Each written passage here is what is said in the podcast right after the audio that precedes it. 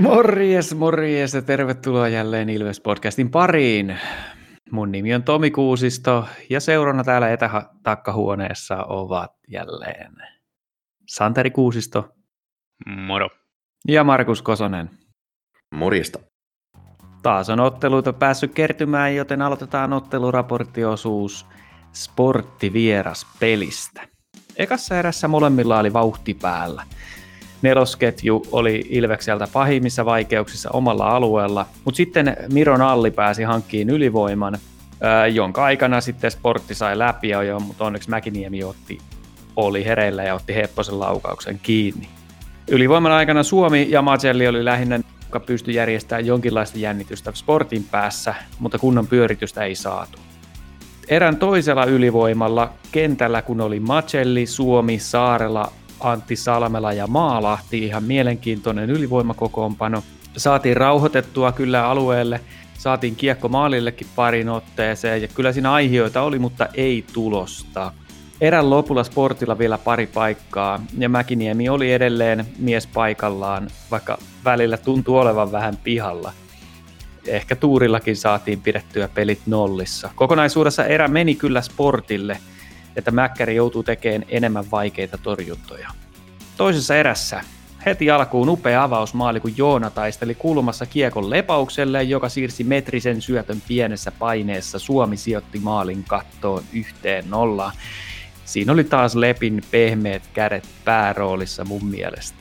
Sitten jouduttiin alivoimalle, joka taisteltiin hyvin pois. Alivoimin jälkeen Nalli riisti kiekon sportin sinisellä, kiepautti komeasti itsensä läpi ja näytti koukkaavan takatolpalle rystylle. Mutta stoppas maalin eteen ja lirauttikin etukulmasta kahteen nollaan. Siinä oli kyllä semmoinen osoitus Nallin taidoista, että varmaan moni, monella viimeistään nytten Miro Nalli nousi pykälän suuremmaksi pelaajaksi. Nalli ja Saarelle järjesti Päkkilälle avopaikan, mutta Hovinen oli tiellä. Suomi pääsi harhauttelemaan maali eteen, mutta Hovinen oli tiellä. Matseli järjesti Väyryselle tyhjän maalin, mutta ei se ollutkaan tyhjä, koska Hovinen oli siellä. Erä meni Ilvekselle selkeästi myös maalien muodossa. Hovinen piti sportin toiveita yllä. Kolmas erä. Päkkilä tappo pelin. Joni Ikonen tarjoli rystylätyn P-pisteiden väliä ja pisti komeasti yhdellä kosketuksella ylänurkkaa. Sport otti kyllä pelin virtauksen vastuulle, mutta Ilves ei päästänyt maalin eteen helpolla. 12 minuutin kohdalla ensin kolme vastaan yksi hyökkäys Ilveksellä, sitten vaaran paikka toisessa päässä, mutta sitten kaksi vastaan yksi hyökkäyksestä Matseli helpon näköisesti maalin kattoon ja 4-0. Täällä lopputulos. Eetu Mäkiniemi todella upeitahan highlight-seivejä. Tuolla pelaamisella voidaan menestyä. Nalli 1 plus 1, lopputulos siis 0-4 Ilvekselle kolmen ottelun voittoputkessa seuraavana vastaan asettu Rauman lukko ja odotukset oli katossa, koska panokset on kovat, eli kuuden joukkoon paikasta pelataan ja myöskin kotiedustaja sitä myöten CHL-paikasta. Ensimmäinen erä tasasta kiekkoa, jossa molemmat pelaa tiukkaa puolustuspeliä. Paikat oli vähissä, mutta Lukko pääsee kuitenkin tekemään avausmaalin – kun kiekko pomppaa päätykiekon jälkeen hieman onnekkaastikin maalin eteen ja Pavel Skalitski viimeistelee komealla rystyvedolla yhteen nollaan. Toisessa erässä sitten tapahtuu jo hieman enemmän. Elorinne ja Saarela ottaa peräkkäiset jäähyt ja Lukko pääsee pelaamaan 5-3 ylivoimaa yli puolitoista minuuttia. Liikan ehkä parhaita laukoja Robin Press pääsee pommittaan kolme kertaa peräkkäin suoraa syötöstä lempipaikaltaan B-pisteen kaarelta – mutta kerta toisensa jälkeen Eetu Mäkiniemi vetää pidemmän korren. Erän puolivälissä Maalahti nappaa kiekon oman maalin takana ja kuljettaa sitä koko kentän läpi ja nostaa komean soolon päätteeksi rystyltä tasotuksen yhteen yhteen. Jos aiemmissa peleissä Lukon Lehtinen on ollut maalilla suorastaan vuoren varma, niin tämä maali viimeistään osoitti, että ihan tavallinen kuolevainen tämä maalivahti on ja ohitettavissa. Maalin jälkeisessä vaihdossa Sebastian Repo ottaa kampitus kakkose ja sitten vielä mussuttaa siihen käytöskympin päälle. Ylivoimalla Anssiksi Almela kiittää ja kuittaa, pistää kovan lämärin viivasta ja 1-2 lukemat. Tähän maaliin Joona Ikonen ja kapteeni Suomi teki todella erinomaista maskia Lehtisen edessä. Kolmas erä. Ilves pääsee heti erän alkuun ylivoimalle ja tilanne näyttää hyvältä. Anssi Salmela kuitenkin menettää kiekko hyökkäys sinisellä ja Eetu Koivistoinen pääsee iskeen läpi ja josta tasotuksen. Melkoinen deja vu, sillä Ilvestä vastaan on tehty tällä kaudella kolme alivoimamaalia ja jokainen on ollut seurausta nimenomaan Anssi Salmela hölmöilystä viivavien. Erän puolivälissä Maalahti ottaa kampitus kakkose ja Lukko kuittaa sitten ylivoimalla 3-2 johtoon Eetu Koivistoisen illan toisella maalilla. Hetkeä myöhemmin kuitenkin Repo saa laitataklauksesta 2 plus 10, ja koska kyseessä oli Revon illan toinen käytösrangaistus, niin siitähän seuraa automaattisesti ulosajo. Minuuttia myöhemmin Heikki Liedes pistää purkukiekon suoraan katsomoon, ja nyt Ilveskin pääsee sitten koittaa 5-3 ylivoimaa. Ja juuri kun Lukko saa neljännen kenttäpelaajan jäälle, niin Joni Ikonen iskee Suomen loistavasta passista 3-3 tasotuksen. Lopulta ottelu ratkee todella erikoiseen episodiin, kun Jarkko Parikka luistelee päin jäässä lojuvaa mailaa ja aiheuttaa näin mailan sinkoutumisen kohti kiekkoa ja kiekon menetyksen luvun pelaajan. Sääntökirjan mukaan tällainen tilanne tulkitaan mailla heittämiseksi ja josta ei voi mitään muuta tuomioa antaa kuin rankkari, jos se tapahtuu puolustusalueella. Videoltahan tätä tilannetta voi kelata loputtomasti suuntaan ja toiseenkin ja miettiä, että oliko se nyt vahinko vai ei, mutta itse on ainakin sitä mieltä, että live-tilanteessa, jos olisin tuomari ollut, niin olisin tehnyt saman ratkaisun. Kyllä se sen verran tarkoitukselliselta näytti se parikan mailaa päin luistelu. No, koko kauden rankkareissa melko heikosti esiintynyt Mäkineemi ei pystynyt tätäkään yritystä pysäyttää, vaan Robin Press pisti lukemat neljään kolmeen vaan 2,5 minuuttia ennen loppu. Kokonaisuutena aika tasainen peli, jossa erikoistilanteet jälleen kerran isossa roolissa ja Lukko vei kolme pistettä luvuin 4-3. No, seuraavaksi Karvaan Lukko-tappion jälkeen Ilveksen runkosarjan päätösvastustajaksi luisteli Tappara. Koronakaranteenin jälkeisten pelien otteiden vuoksi Tampereen herruuden jo saalistanut Ilves olisi voinut odottaa olla hieman, hieman terävämpi tässä ottelussa. Tappara otti pelissä kiekohallinnan, joka säilyi oikeastaan koko matsin läpi. Järventie iski kuitenkin Ilveksen johtoon ekassa erässä leipurin Marcellin loistavasta syötöstä. Tapparan pakistoon palannut Valtteri Kemiläinen oli kuitenkin hyvin ratkaisukykyinen ja laukoi porkkanat tasoihin. Tässä oikeastaan Macelli itse toimi vähän niin kuin heikosti, eli jätti keskustan avoimeksi ja sieltä sitten Kemiläinen sai oikeastaan niin paljon tilaa kuin halusi ja aikaa laittaa lämärin sisään. Ylös pääsi Elorinteen hieman helpokosti sisään menneen laukauksen turvin johdossa erätauolle, mutta seuraavassa erässä Ilves alkoi jäähyllä ja toisen erän tuloksena olikin Tapparan kaksi ylivoimamaalia, joista jälkimmäisessä Kuuselan, Kuusela esti kiekotonta Suomea hieman tylysti ja siitä sitten Tappara sai ylivoimamaalin aikaiseksi. Tappara johtoasemassa toiselle erätauolle mutta Ilves ei saanut kolmannessakaan erässä muutettua peliään ja Tappara kontrolloi kiekkoa. Otto Rauhala napsautti Tapparan kahden maalin karkumatkalle ja vei siinä samalla vähän parikkaa kioskille. Lopussa Järventien luistimella tekemä maali hylättiin. Matselin syöttö oli tässäkin taas taianomainen, mutta tosiaan ei maalia. Lopuksi Jukka Peltola niittasi tyhjiin sadannen liikamaalinsa ja näin nämä Ilveksen 90-vuotisbileet oli Tapparan ja Ilvekselle tappio lukemin 5-2.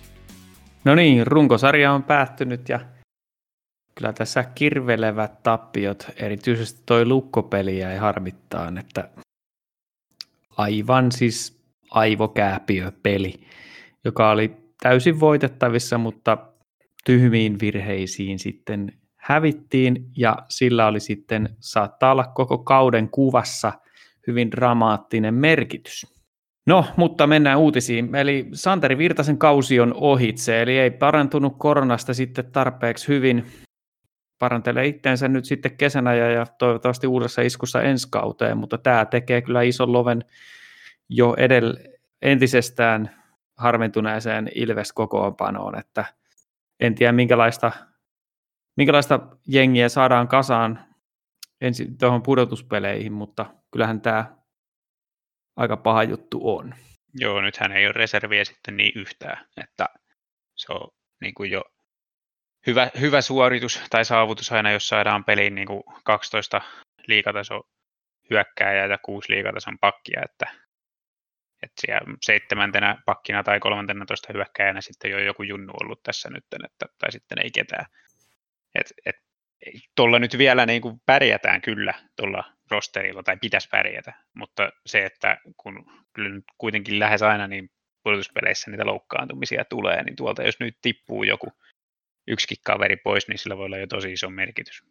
Joo, kyllä. Mennään tosi, tosi niin kuin äärirajoilla tuon materiaalin kanssa, että tässä varmaan myöhemminkin tullaan ehkä Rockwoodin otteisiin ottaa kantaa, mutta, mutta tavallaan, että hyvä, että meillä on edes Rockwood, koska meillä ei ole niin kuin, laittaa kentälle muitakaan. Joo, kun katsoo tuossa lauantain kokoonpanossa ja oli jo Eppu Varjamo-niminen hahmo, niin, niin kun alkaa tällaisia nimiä tuleen listoille, niin tässä vaiheessa kautta. Tässä vaiheessa kautta, kun pitää olla pakkovoittoja, niin hmm. No, mutta Ilveksen sijoitus runkosarjassa nyt sitten lopullisesti oli kahdeksas. Ja tämä nyt voi olla mikään muu kuin karvas pettymys. Kyllähän tässä kaikki me odotettiin, odotettiin että oltaisiin vähintään siellä top viidessä ja joukkueen oma tavoitekin oli päästä suoraan pudotuspelipaikkaan tai tuonne siis suoraan puolivälieriin. Ja nyt se jäi sitten yhdestä pisteestä kiinni. Tässä voisi melkein yhden podcast-jakson tehdä siitä, että mikä se oli se piste, mikä me nyt menetettiin. Kyllä varmaan esimerkkejä on monta. Oliko se se parikan maila potkaisu vai oliko se hävityt rankkarikisat vai oliko se TPS-pelin tuomarivirhe? Joo, kyllä tässä on niin monta juttua kärsitty. Ja toinen tietysti toi Elorinteen loukkaantuminen siinä tilanteessa, mailan jääminen sinne ja se, että siitä tuli rankkari, niin on tämmöinen yksittäinen, mikä on viimeaikaista tapahtumista sellainen, mikä oikeasti vaikuttaa tähän aika isosti.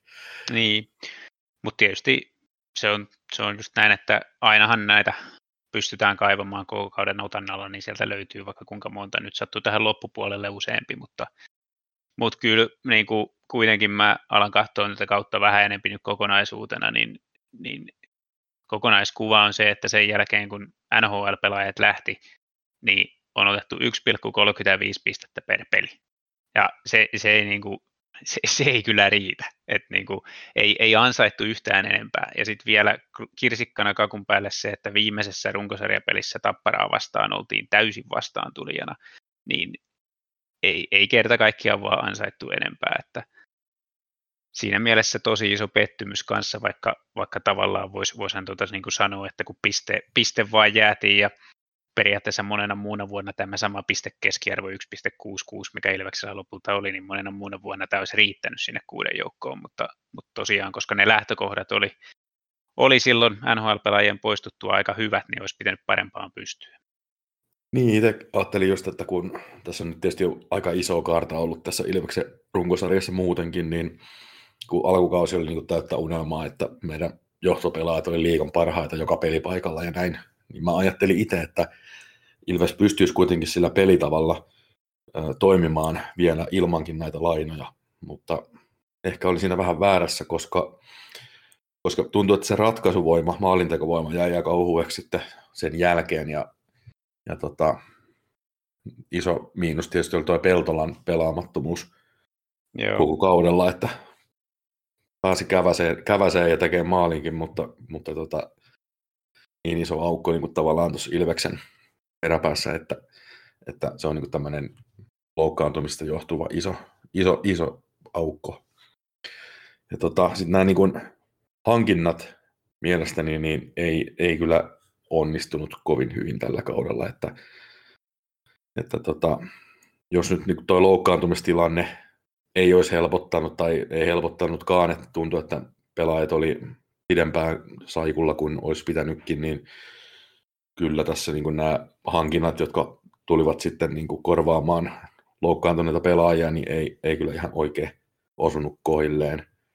Se, se, on totta, se on totta. Siinä on, kun puhutaan tällaisista niin kuin hankinnoista, että, että Roman oli aivan väärän, väärän tyylinen pelaaja tähän joukkueeseen, mutta sitten sitten mä sanoisin, että joku Joni Ikonen, niin sillekin kaavailtu iso roolia, niin odotan siltä pelaajalta ehkä ensi kaudella jotain. Mm-hmm.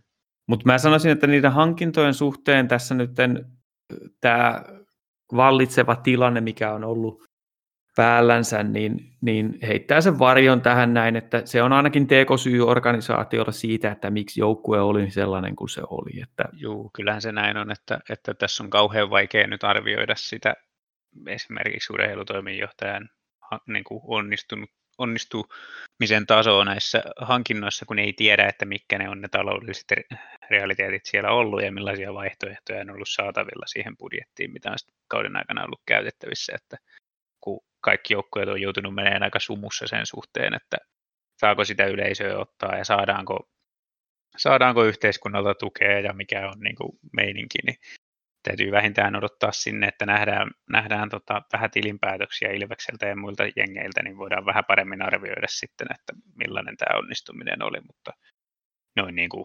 hankintojen suhteen, mutta, mutta ei se sitä poista, että mun mielestä tuolla rosterilla, mikä siellä oli käytettävissä NHL-pelaajien lähdön jälkeenkin, niin kyllä sillä rosterilla pitäisi voittaa enemmän kuin hävitä liigassa. Oli se niin kuin sitä tasoa kuitenkin. Tämä kun pistetään runkosarja nippuun, niin mun mielestä se isoin ongelma on toi vuodenvaihteen jälkeen tullut tappioputki, joka johtui mun mielestä heikosta maalivahtipelistä ja sitten siitä, että valmennusjohto ei ollut tarpeeksi ajoissa hereillä sen kanssa, että pelitavan täytyy muuttua. Ja siinähän tuli se muutos, että semmoinen hurlum hei sirkuskiekko, niin kun sitä alettiin vähentää ja pistetään se noppavitonen tuohon tiiviiksi oman maalin eteen. Kyllä, että autetaan sitä, autetaan sitä maalivahtia pääseen takaisin siihen vireeseen, niin siinä kesti liian kauan. Kyllä, niin siinä ne tuli ne ratkaisevat menetykset, että jos että puhutaan tästä pistekeskiarvosta ja näin, mutta kyllähän sitä nyt sitten, jos ajatellaan urheilutoimenjohtoa, niin kyllähän se nyt voi sanoa, että jos me ollaan pisteen päässä pudotuspelien kotiedusta, hmm. niin, niin, niin. niin kyllä urheilutoimenjohto on tehnyt ikään kuin sen oman osuutensa siinä silloin, ja, ja tota, jos ajatellaan taloudellisesti, että, että se budjetti lasketaan aina runkosarjan mukaan, niin Kyllä. En mä tiedä. Siinä ei ole mitään valittamista. Että se on sitten eri keskustelu, että onko tämä joukkue ja tämä valmennus, ja tämä, ollaanko me nyt siinä tilanteessa, että voidaan puhua, että lähdetään mestaruudesta pelaamaan. Niin... Joo, kyllä. Puhutaan siitä kohta, mutta on ihan samaa mieltä siitä, että kyllähän kun arvioidaan sitä, että, että paljonko on euroja varmaan laitettu ja sitten, että mitä sillä saatiin, paljonko saatiin pisteitä, niin kyllähän toi niin kuin kautta kokonaisuutta katsoen, niin ei sitä voi ihan suure, hirveän suurena epäonnistumisena ainakaan pitää. Tuohon sillä mulla oli tuossa Ilveksen runkosarjasta mielessä lähinnä se, että missä mun mielestä se ongelma piilee ehkä eniten on toi pelitavan tavallaan semmoinen yksi ulotteisuus, että se mikä tuli tavallaan itselläkin kauden aikana ehkä yllätyksenä oli se, että just että tämä hieman epätavallinen hyökkäävä pelitapa, liikkuva pelitapa, niin niin tota, se ei enää sitten niin kuin toistunutkaan samalla tasolla sitten, kun nämä kärkipelat lähti pois. Ja tässä mun mielestä niin kuin valmennuksen piikkiin voisi ehkä pikkasen laittaa, että mm. tosiaan kun tuli Ilvekseltä toi koronataukokin, niin, niin tota, haastattelussa Myrrä siinä vähän, vähän tota, totesikin, että voi vähän miettiä tuota ensi, ensi kauden pelitapaa ja sillä tavalla, miten sitä voidaan kehittää, niin, niin tota, tavallaan koronatauko ei ehkä hirveän hyvä tekosyy sille, että huomataan se, että okei, että meillä on hyvä pelitapa, mutta sitten kun vastustaa joukkueet oppii, miten sitä tavallaan vastaan pelataan, niin sitten meillä ei olekaan enää vaihtoehtoja. Ja jotenkin toi viimeinen tapparapeli tietysti tuoreena mielessä, niin, niin siinä Ilveksellä ei kuitenkaan niin kuin loppujen lopuksi pelillisesti ollut eväitä niin kuin kaataa mm. tapparaa. Ja sitten tota, kun nämä playerit tulee, niin nämä on just niitä juttuja, millä niitä sarjoja voitetaan. Niin, kyllä. Mutta tietysti toi tapparapeli, niin mä, mä laitan sen taas tällaiseen kategoriaan, että sitä ei olisi voitettu millään pelitavalla, jos, jos toi pelaajien niin suorittaminen on tuolla tasolla, että sen näki ensimmäisestä vaihdosta lähtien, että tänään ollaan sitten muuten potkujäljessä joka tilanteessa ja hävitään jatkuvasti kaksinkamppailuja versus esimerkiksi edellinen lukkopeli, missä siellä paino muun muassa Tuomas Salmella samaan vaihtoon kolme taklausta. Niin ei näkynyt tällaisia tapparapelissä eikä niin kuin muutenkaan intensiteetti ollut sillä tasolla ja syötöt meni koko aika ohi lyhyekin syötöt, niin ei, ei silloin voiteta, mutta, mutta toki siihen voi sitten taas vetää tämän, tämän argumentin, että, että tota, jos olisi semmoinen pelitapa, joka toimisi vähän paremmin myös silloin, kun ei olla ihan supernopeita jalalla, niin se, se ehkä vähän auttaisi, mutta ei se ihan kaikkea kuitenkaan pelasta. Mutta yhden, yhden jutun haluan vielä nostaa tuosta runkosarjasta, kun nyt puhutaan näistä kaikista, mitä meni pieleen ja mitä, mitä voi valmennuksen niskaan kaataa, niin kaadetaan nyt vielä toi alivoima. Et se, se on mun mielestä niin kuin oikeastaan ainoa juttu, joka oli koko kauden huono. En muista, että olisi ollut edes silloin syksyllä, kun oli NR-miehet. Niin ei silloinkaan oltu hyviä, oltiin korkeintaan keskitasoa alivoimassa silloin ja niin kuin koko kauden otannalla kymmenenneksi paras, eli toisin sanoen kuudenneksi huonoin alivoimaprosentti, niin se, se on liikaa tasotusta muille. Ja kun se, senkin, se kehityskäyrä näyttää olevan niin kuin viime pelien otannalla ainakin niin kuin aivan väärään suuntaan. Juuri näin, että niin kuin se on ollut koko ajan huonoa ja sitten se on, ei ole parantunut missään vaiheessa ja sitten se on mennyt vielä huonompaa. Mutta nyt sitten vastaan tulee Kouvolan jääkiekkojoukkue. Mutta ennen kuin spekuloidaan sitä sarjaa, niin käydäänpä lainausmerkeissä, tai siis käydäänpä pikaisesti läpi nämä meidän ennusteet tästä runkosarjasta. Meillähän oli kaikenlaisia arvauksia siitä, mitä tässä runkosarjassa tapahtuu. Kaikkien joukkueen sijoitukset me kaikki laitettiin niin kuin listaan ja nyt sitten on, voi, voi helposti todeta, että kuka oli oikeassa ja kuka väärässä. Ja heti voin paljastaa tässä näin, että vähiten väärässä oli Markus, jolla oli no, kun mä, jos lasketaan, että miten joukkueiden sijoitusero siitä, miten veikattiin, niin Markuksella tämä vääryysindeksi on 48 ja mulla ja Santerilla 52. Ja ainoa joukkue, joka veikattiin täysin oikein, oli kun mä laitoin Jukurit 14, niin se oli ainoa, joka oli täysin oikein. Jänet sille. Joo, Joo mutta... hyvä, hyvä Tomi. Hyvä. Ja onneksi olkoon Markukselle tästä, tästä hienosta veikkauksesta. Onneksi olkoon. Kuitenkin loppujen lopuksi selkeästi paremmin kuin me niin. Joo, mulla kotioloissa on huomattavasti pienempi vääryysindeksi.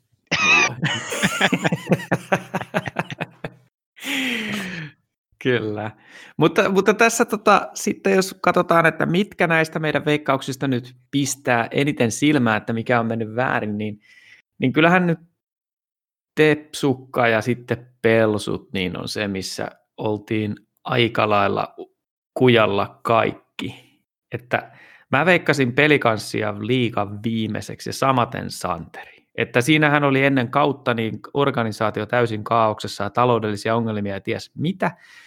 Mutta tota, niinhän vaan sitten kävi, että se on selkeästi meitäkin parempi joukkue. No siis kyllähän tuo niin Rajan Lässi veteli aika, aika kovat pohjat siihen, että, että, mm. silleen, että yksittäisenä pelaajana vaikutti niin pelikanssin tavallaan sijoitukseen niin paljon, että, että sitä ei oikein pystynyt ehkä arvioimaan etukäteen hirveän hyvin. Että, niin, mutta kyllä mä myös sanoisin, että, että jos verrataan Ilvekseen, niin Lässin poistuminen ei, ei aiheuttanut ihan samanlaista lovea pelikanssin pelaamiseen kuin mitä esimerkiksi ruotsalaisen poistuminen aiheutti Ilveksen pelaamiseen, että, että niin kuin, mm, mm. se niin kuin on, on, ihan samaa mieltä, että Lässi on vähintään sen muutaman sijaan pelikanssille tuossa pelannut, mutta, mutta silti siellä säilyi työmoraali korkealla myös, myös kevätkaudella.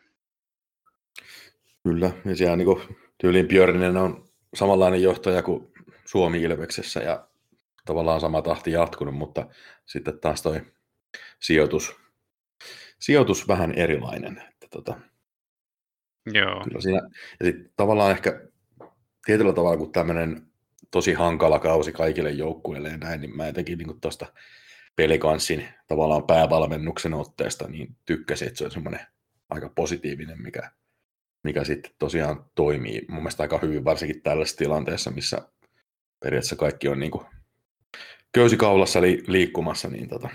Joo, ja tuommoinen nuori joukkue kanssa, innokas joukkue ja Ilveksen kanssa ainakin vauhdikkaita pelejä, niin hieno katsoa, mutta, mutta aika iso yllätys kyllä kaikesta huolimatta meikäläiselle varsinkin, kun pistin, pistin ennakossa viimeiseksi ja nyt on siellä kuusi. Siinä siis selkeästi mä ja Santeri yliarvostettiin tätä organisaation kaaosta ennen kauden alkua, kun tuntuu, että kahtena edelliskautena se oli pitänyt täysin paikkansa. Kyllä. Mutta sitten, sitten toinen on tämä TPS, että, että kyllähän nyt näyt, täytyy, täytyy oikeasti nostaa hattua Raima Helmiselle, että, että jos semmoinen muukalaislegiona, että ostetaan rahalla jotain pelaajia sinne ja sitten et seka, tuntuu, että sekavassa tilanteessa oli sekin joukkueen rakennus, että, ja sitten Helminen, jonka meritit on aika kyseenalaiset ennen tätä kautta, niin että miten se saa homman toimii, niin kyllähän siinä täytyy sanoa, että, että se minkä takia Tepsi sitten loppujen lopuksi pärjäs, niin oli se, että koska siellä ne nuoremmat pelaajat, ne muut, jotka ei ollut näitä ostopelaajia, niin ne otti roolia ja nosti, nosti tämän joukkueen tasoa. Että, että se, se ei mennyt sillä miten, jos olisi mulle sanottu etukäteen, että miten Tepsi sitten menestyy, niin se ei mennyt edes sillä tavalla. Mm-hmm. Mä, mä en kyllä nosta hattua Raipelle tästä asiasta, että mun, mun mielestä toi TPS-menestys oli semmoinen, että sen takia arvioin aluksi, että TPS ei menesty kovin hyvin tässä, tässä tällä kaudella, oli juuri se, että siellä niin kuin annettiin Tomi Kalliolle niin kuin semmoinen prepaid-liittymä ja sitten soitteli kaikki paikkoihin, mitä keksi ja hommas pelaajia silleen, niin kuin, että jossain kohtaa tarvii varmaan niin kuin hallituksesta tulla pientä, että voitko vähän aikaa niin kuin pistää holdia, että meillä on 11 ulkomaalaista ja tässä muuta kaikkea. Ja Raipe ei ole semmoinen valmentaja, joka ikään kuin käskee asioita, vaan, vaan se on semmoinen niin kuin seuraaja. Ja siitä syystä en, en sanoisi, että tämä on Raimo Helmisen käsialaa, tämä Tepsin tämän kauden hyvä sijoitus. Odotan, että edelleenkin, että se putoaa sieltä hyvin pian pudotuspeleissä ulkopuolelle, mutta tietyllä tavalla toi, toi soppa, minkä Kallio keitti, niin, niin tota, en olisi odottanut, että sillä pääsee tuollaiseen tulokseen, kun mä en edelleenkään oikein tiedä, miten TPS pelaa tai mikä sen pelitapa on, vaan musta tuntuu, että se on enemmänkin sillä, että annetaan yksilöiden vapauksia. Joo, mutta täytyy, täytyy kyllä, kyllä mä silti niin kuin Raipelle nostan, nostan hattua myös, vaikka Markus, Markus ei tästä niin paljon Raipen piikkiin annakaan. En, en mäkään siis TPSn pelitapaa mitenkään kummosena pidä, että, että yksilöiden varassahan siihen mennään, mutta, mutta se, että tuommoisesta sopasta pystyy sitten kuitenkin niin kuin jotain hyvää kaivaa. Ja sitten mä nostan esille vielä sen, mitä me puhuttiin ennen kautta, että hirveä määrä pelaaja yhden vuoden sopimuksella, että miten sä niin kuin motivoit ne ja valmentaja myös yhden vuoden sopimuksella. Mutta selvästi niin jollain lailla tämmöinen yhden vuoden projekti, jossa kaikki vaan pelaa niin kuin omilla vahvuuksillaan sen sijaan, että rakennettaisiin jotain monivuotista raipen näköistä peliä tai jotain tällaista, niin se onkin yllättäen sitten sopinut, sopinut tota sekä pelaajille että valmennukselle ainakin siinä mielessä, että lopputulos on niin kuin runkosarjan osalta ainakin hyvä. Mun mielestä Raipe on hyvä valmentaja just tollaiseen tarkoitukseen, että kun sille ei ole sellaista vahvaa niin kuin tavallaan taktista näkemystä tai sellaista, vaan se on enemmän semmoinen niin kuin... yksilöiden valmentaja. Niin, niin, niin se sopii ehkä mun mielestä tässä tapauksessa siihen, siihen projektiin hyvin. Semmoinen, minkä mä haluaisin sitten Tepsi ja Pelsun lisäksi nostaa, nostaa tästä, niin on toi HPK.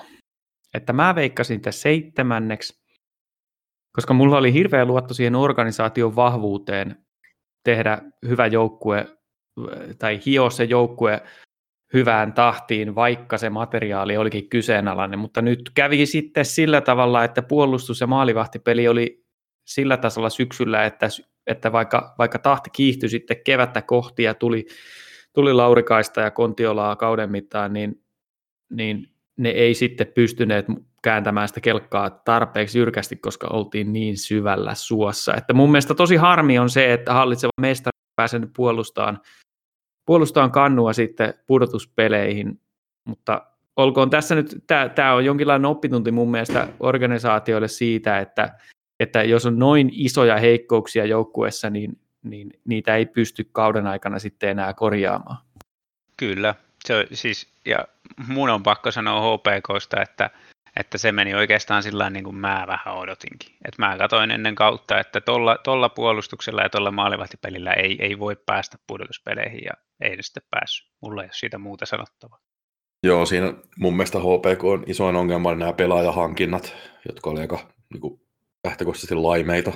Ja sitten tota, se pelitapa, millä HPK niin kuin sit, tavallaan niin kuin lähti puolustamaan mestaruutta taas kerran, niin, niin tota, ei se oikein enää tuolla materiaalilla toiminut. Ja, ja nyt, nyt sitten mun mielestä tämä Kontiolakin, että pistä pörssin voittaja HPKsta, niin on niin kuin aika säkää, koska, koska Tappara ja Ilves ei ottanut Kontiolaa, niin se meni HPK ja tietyllä tavalla ehkä aiheutti sen, että HPK oli niin kuin sarjan viimeinen. Että liian myöhään tuli tämä herääminen.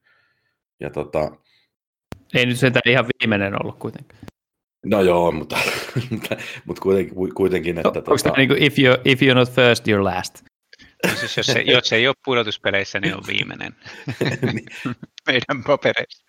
Hallitseva mestari on playereista ulkona, niin onhan se niin kuin aika iso pettymys varmaan kaikille.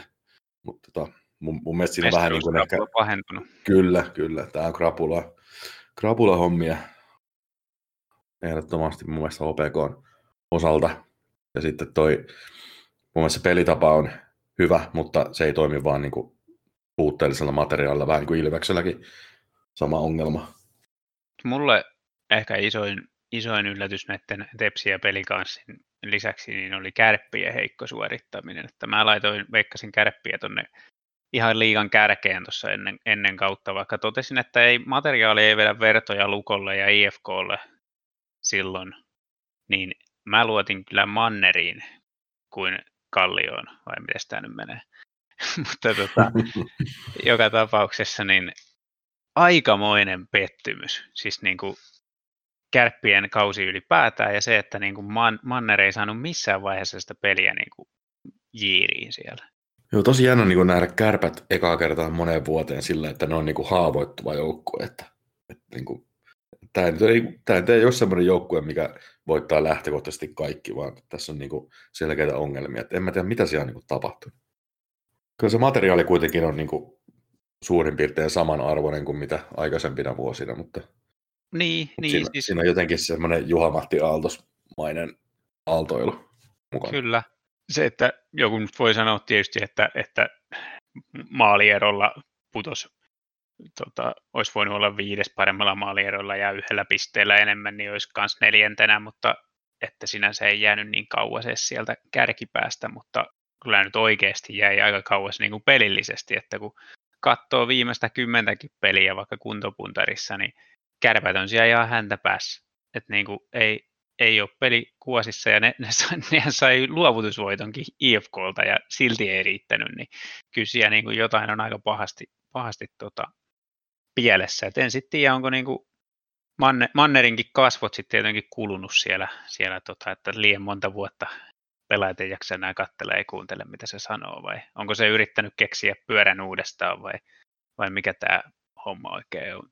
Mä en oikein vieläkään käsitä, että miten kärpät oli näin huono tällä kaudella runkosarjassa. Ja siis mä, mä veikkaan, että kärpät putoo sportille tuossa tota, sääliplayerisarjassa. Sen verran sekasin ne on tällä hetkellä.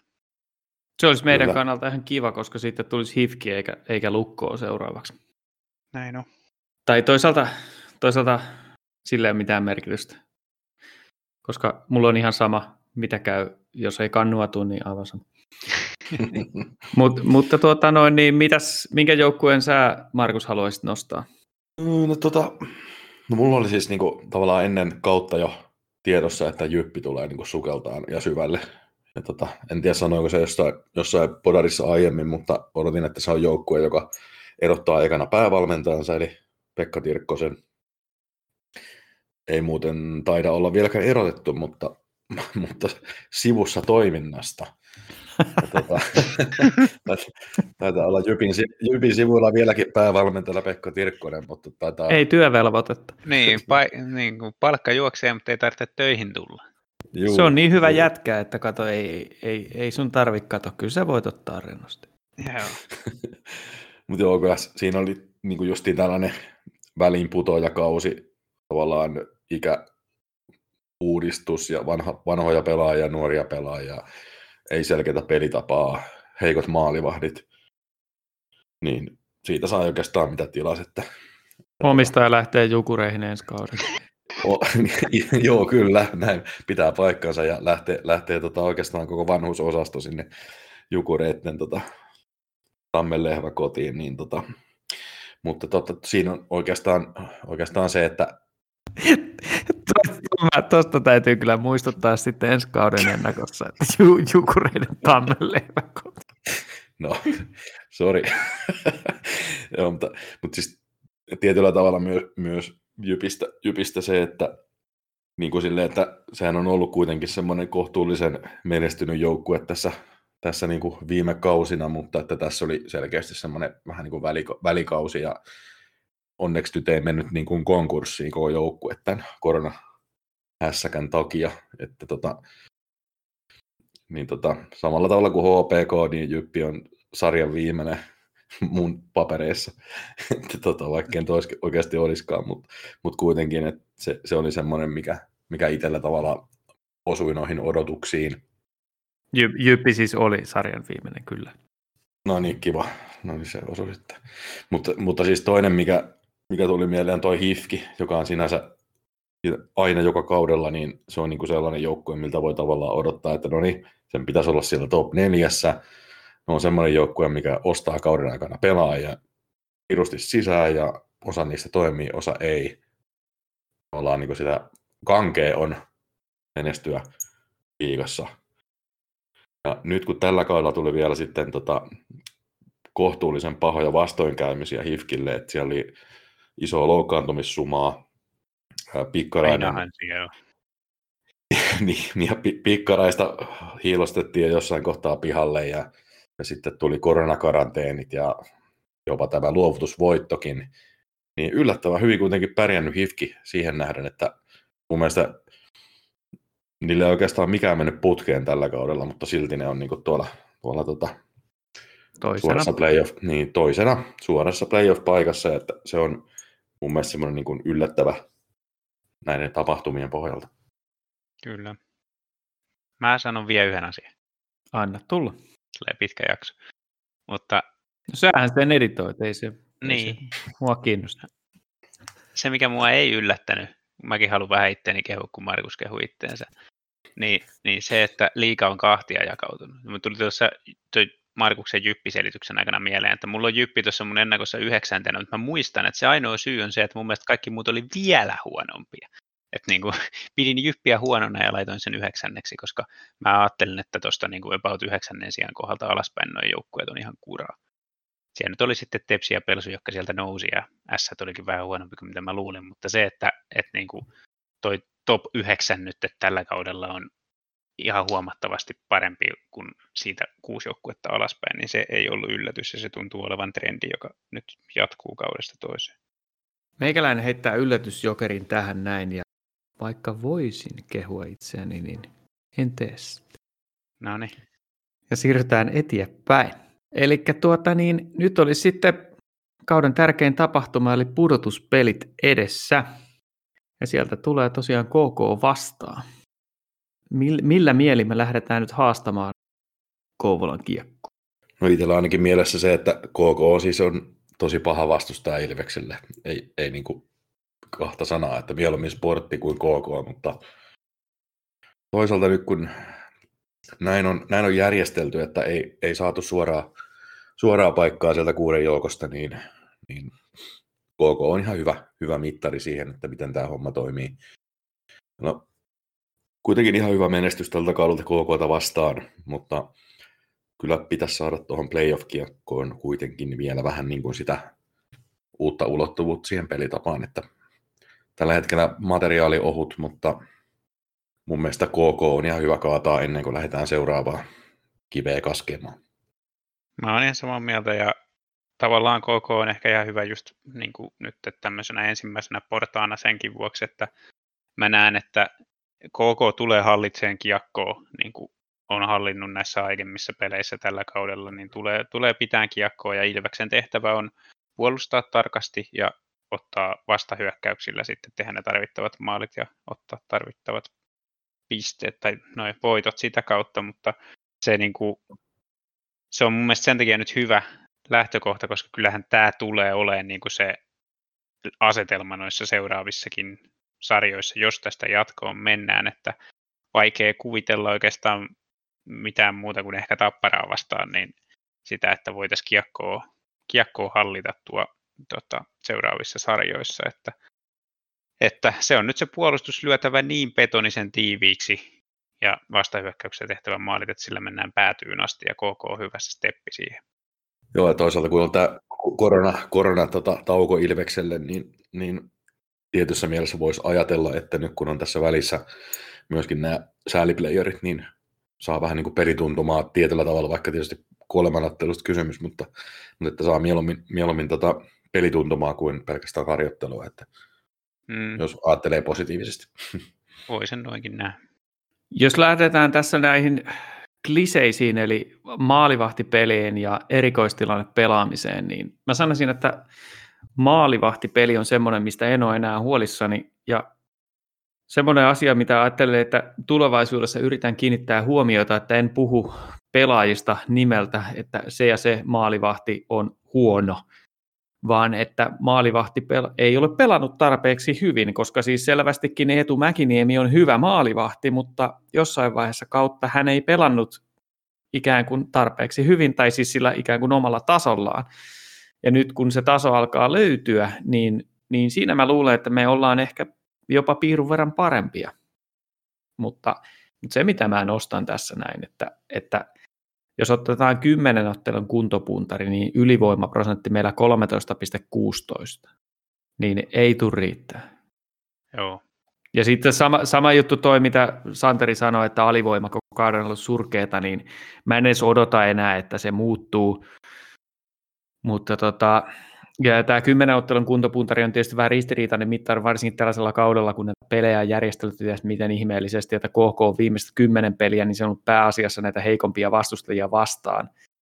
Mutta, mutta kyllä niillä, niin kuin mä sanotaan, että heidän yksilönsä ei ehkä ole yhtä taitavia kuin meillä, mutta se joukkuepelaamisen taso heijastuu varsinkin ylivoimalla, että ne kuviot on selvillä todella hyvin koko joukkueella, niin Mm, mutta yksilöt ei sitten vastaavasti ole yhtä hyviä ja se näkyy sitten siinä prosentissa, että jos otetaan 20 ottelun kuntopuntari, niin siihen YV ja AV-prosentti on käytännössä tasan samat KKlla kuin Ilveksellä, että ei nekään kummosia erikoistilanteessa ole. Joo, ehkä, ehkä, se, ehkä se, sanotaan, että Salmela on nyt löytänyt sitä, kun se pommittaa sieltä viivasta, niin se on löytänyt vähän jyvää nyt, niin jos se Kuhan ei sössi enää sitä kiekkoa siinä niin. viivalla. Mm. Kolme Kyllä. kertaa voisi riittää yhteen kauteen.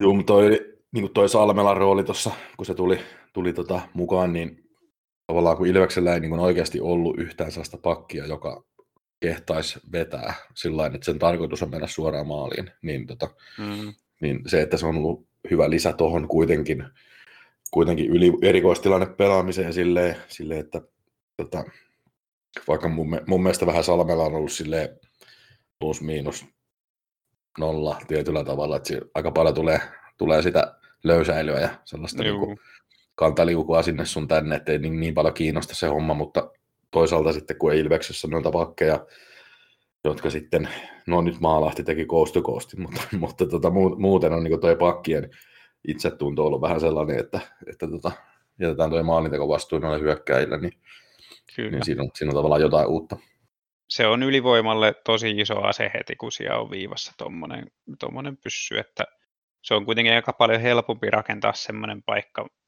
mistä esimerkiksi Salmela teki tuon ylivoiman maalin lukkoon vastaan, että, että vetää viivasta sillä että siellä on kaksi miestä maskissa niin, että maalivahti ei näe mitään, niin ylivoimalla semmoisia paikkoja on suhteellisen helppo luoda verrattuna siihen, että yritetään saada poikittaissyöttö sen vastustajan nelikon läpi, mikä on aina vaatii sitä, että vastustaja tekee virheen.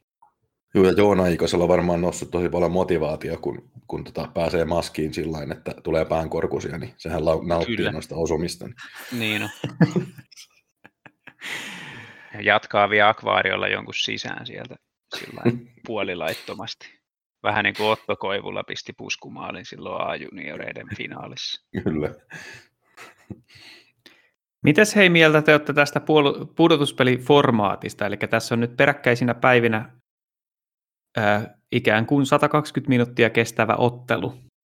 Mun mielestä tämä on parempi kuin se normaali tota, ää, sääliplayeri paras kolmesta. Entäs, entäs sitten, jos se toinen vaihtoehto olisi ollut se, että kaksi ottelua, jossa katsotaan pisteet ja sitten jos ne on tasan, niin mennään jatkoajalle? Maaliero ehdottomasti. Tähän suosii, suosii tietyllä tavalla nyt sitten, jos tässä nyt kotiedosta voidaan puhua, mutta siis sillä, että korkeammaksi sijoitettu joukkue pelaa tavallaan jälkimmäisen pelin kotona, mm. niin on sillä nyt jotain merkitystä kuitenkin. Että, ja sitten kun tämä on, tää on niinku yhteismaaleista, niin, niin mun mielestä se, siinä on ihan kohtuullisen hyvä tasapaino. Ja mun mielestä nämä, nämä pelit nyt on sellaisia, että ei näissä ole mitään järkeä pelata mitään seitsemän sarjoja. Että, mm. Katsotaan kumpi on valmiimpi ja mennään eteenpäin. Kyllä. No mä oon samaa mieltä siinä, että siis tämä sanotaan, että kahden ottelun formaatti, kannatan sitä ennemmin kuin sitä vanhaa systeemiä, mutta, mutta mua vähän niin kuin epäilyttää se, että jos ensimmäinen peli päättyy 5-1, niin sitten se toinen peli voi olla, että se on ihan turha. Että se on, että mm. toinen pelaa kilpikonnaa koko ottelu ja sitten se on vaan sellaista, että kun, ja varsinkin se, että pudotuspeleissä usein saattaa olla sillä että, että yksi peli päättyy 1-0 ja 7 on 8-1. Se, seuraava peli on 8-1. Niin, mm. niin. Tota... Mutta, mutta toisaalta mä en myöskään usko, että, että se ensimmäinen peli päättyy 5-1, koska, koska siinä on just se, että kun normaalisti tavallisessa pelissä, jos sä oot kolmannessa erässä kaksi maalia takana, niin sun on pakko jo ottaa riskiä, kun sulla ei ole mitään hävittävää. Mutta nyt sulla on, jokainen maali on hävittävää tavallaan, niin jos tilanne on vaikka 3-1 kolmannessa erässä, niin ei se tappiolla oleva joukkue ala ottaa maalivahtia pois ja hirveällä riskillä yritä saada kavennusta aikaa, vaan yrittää vaan pelata sitä omaa peliä, niin mä en usko, että niitä tulee sitten, mutta siinä se voi niin silti käydä, että, että sitten se voi olla se jälkimmäinen peli voi olla ihan läpsytelty, tai sitten voi käydä niin kuin jalkapallossa jokunen vuosi sitten kävi, kyllähän niitä yllätyksiä sitten tulee, ja sitten se vasta dramatiikkaa onkin, kun ekassa osaottelussa sulla on ollut neljän maalin johto, ja sitten menetät sen seuraavassa. Hmm, se on niin kuin, jos tavallaan ottelun tarkoitus on se, että pitää voittaa viidellä, niin se, sen täytyy vähän niin kuin muuttaa taktiikkaa ja siitä tulee vain mielenkiintoista.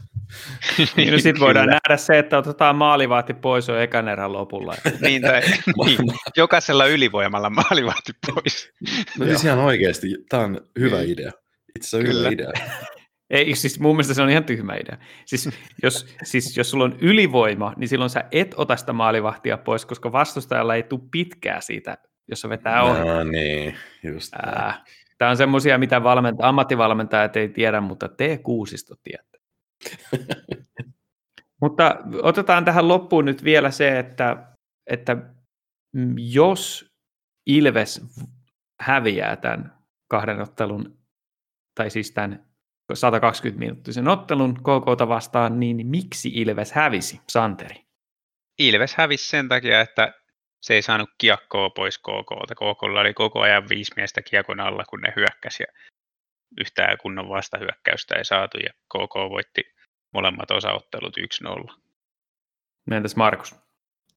Joo, mä oon siinä mielessä samalla linjoilla, että tehottomuuteen se tulisi kaatumaan siinä kohtaa, että, että tota Ilves on ollut viime aikoina kohtuullisen jäähyherkkä ja tota, KK pystyy kyllä ylivoimalla ratkaisemaan otteluita Mä en usko, että tämä kaatuu mitenkään Mäkiniemeen, vaan lukemat pysyy kohtuullisen pieninä, mutta juuri näin, että KK vie jatkoilla molemmat ottelut ehkä, niin se, se olisi niin tavallaan se.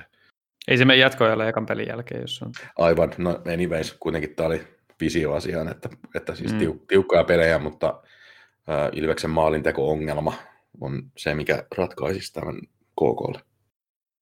Joo, siis mä, mä näen, mun mielestä se isoin uhka on nimenomaan tämä, että jos meidän oman pään puolustuspeli on sitä, että meillä on se noppa vitonen ja sitten yritetään pitää KK pois maalintekopaikoilta ja onnistutaankin siinä, mutta sitten ne tekee sen ratkaisevan yksi-kaksi maalia ja sitten kiekohallinta on niin paljon KKlla, että me ei pystytä, pystytä tota noin, niin haastaan siellä vastustajan päässä kunnolla maalivahtia, niin siinä on se isoin uhka. Mutta jos mä aloitan sitten tämän vastaavasti tämän, että miten miksi Ilves sitten voitti tämän 120-minuuttisen, niin mun mielestä se, se lähtee siitä, että ää, meidän, meidän tota noin, niin maalivahtipeli on selkeästi parempaa, eli Mäkkäri voittaa oman kaksinkamppailunsa, ja sitten yksilöt eli avainpelaajat meillä Emeli Suomi ja Matias Macelli saa sen ylivoiman toimiin siihen malliin, että, että me pystytään tekemään se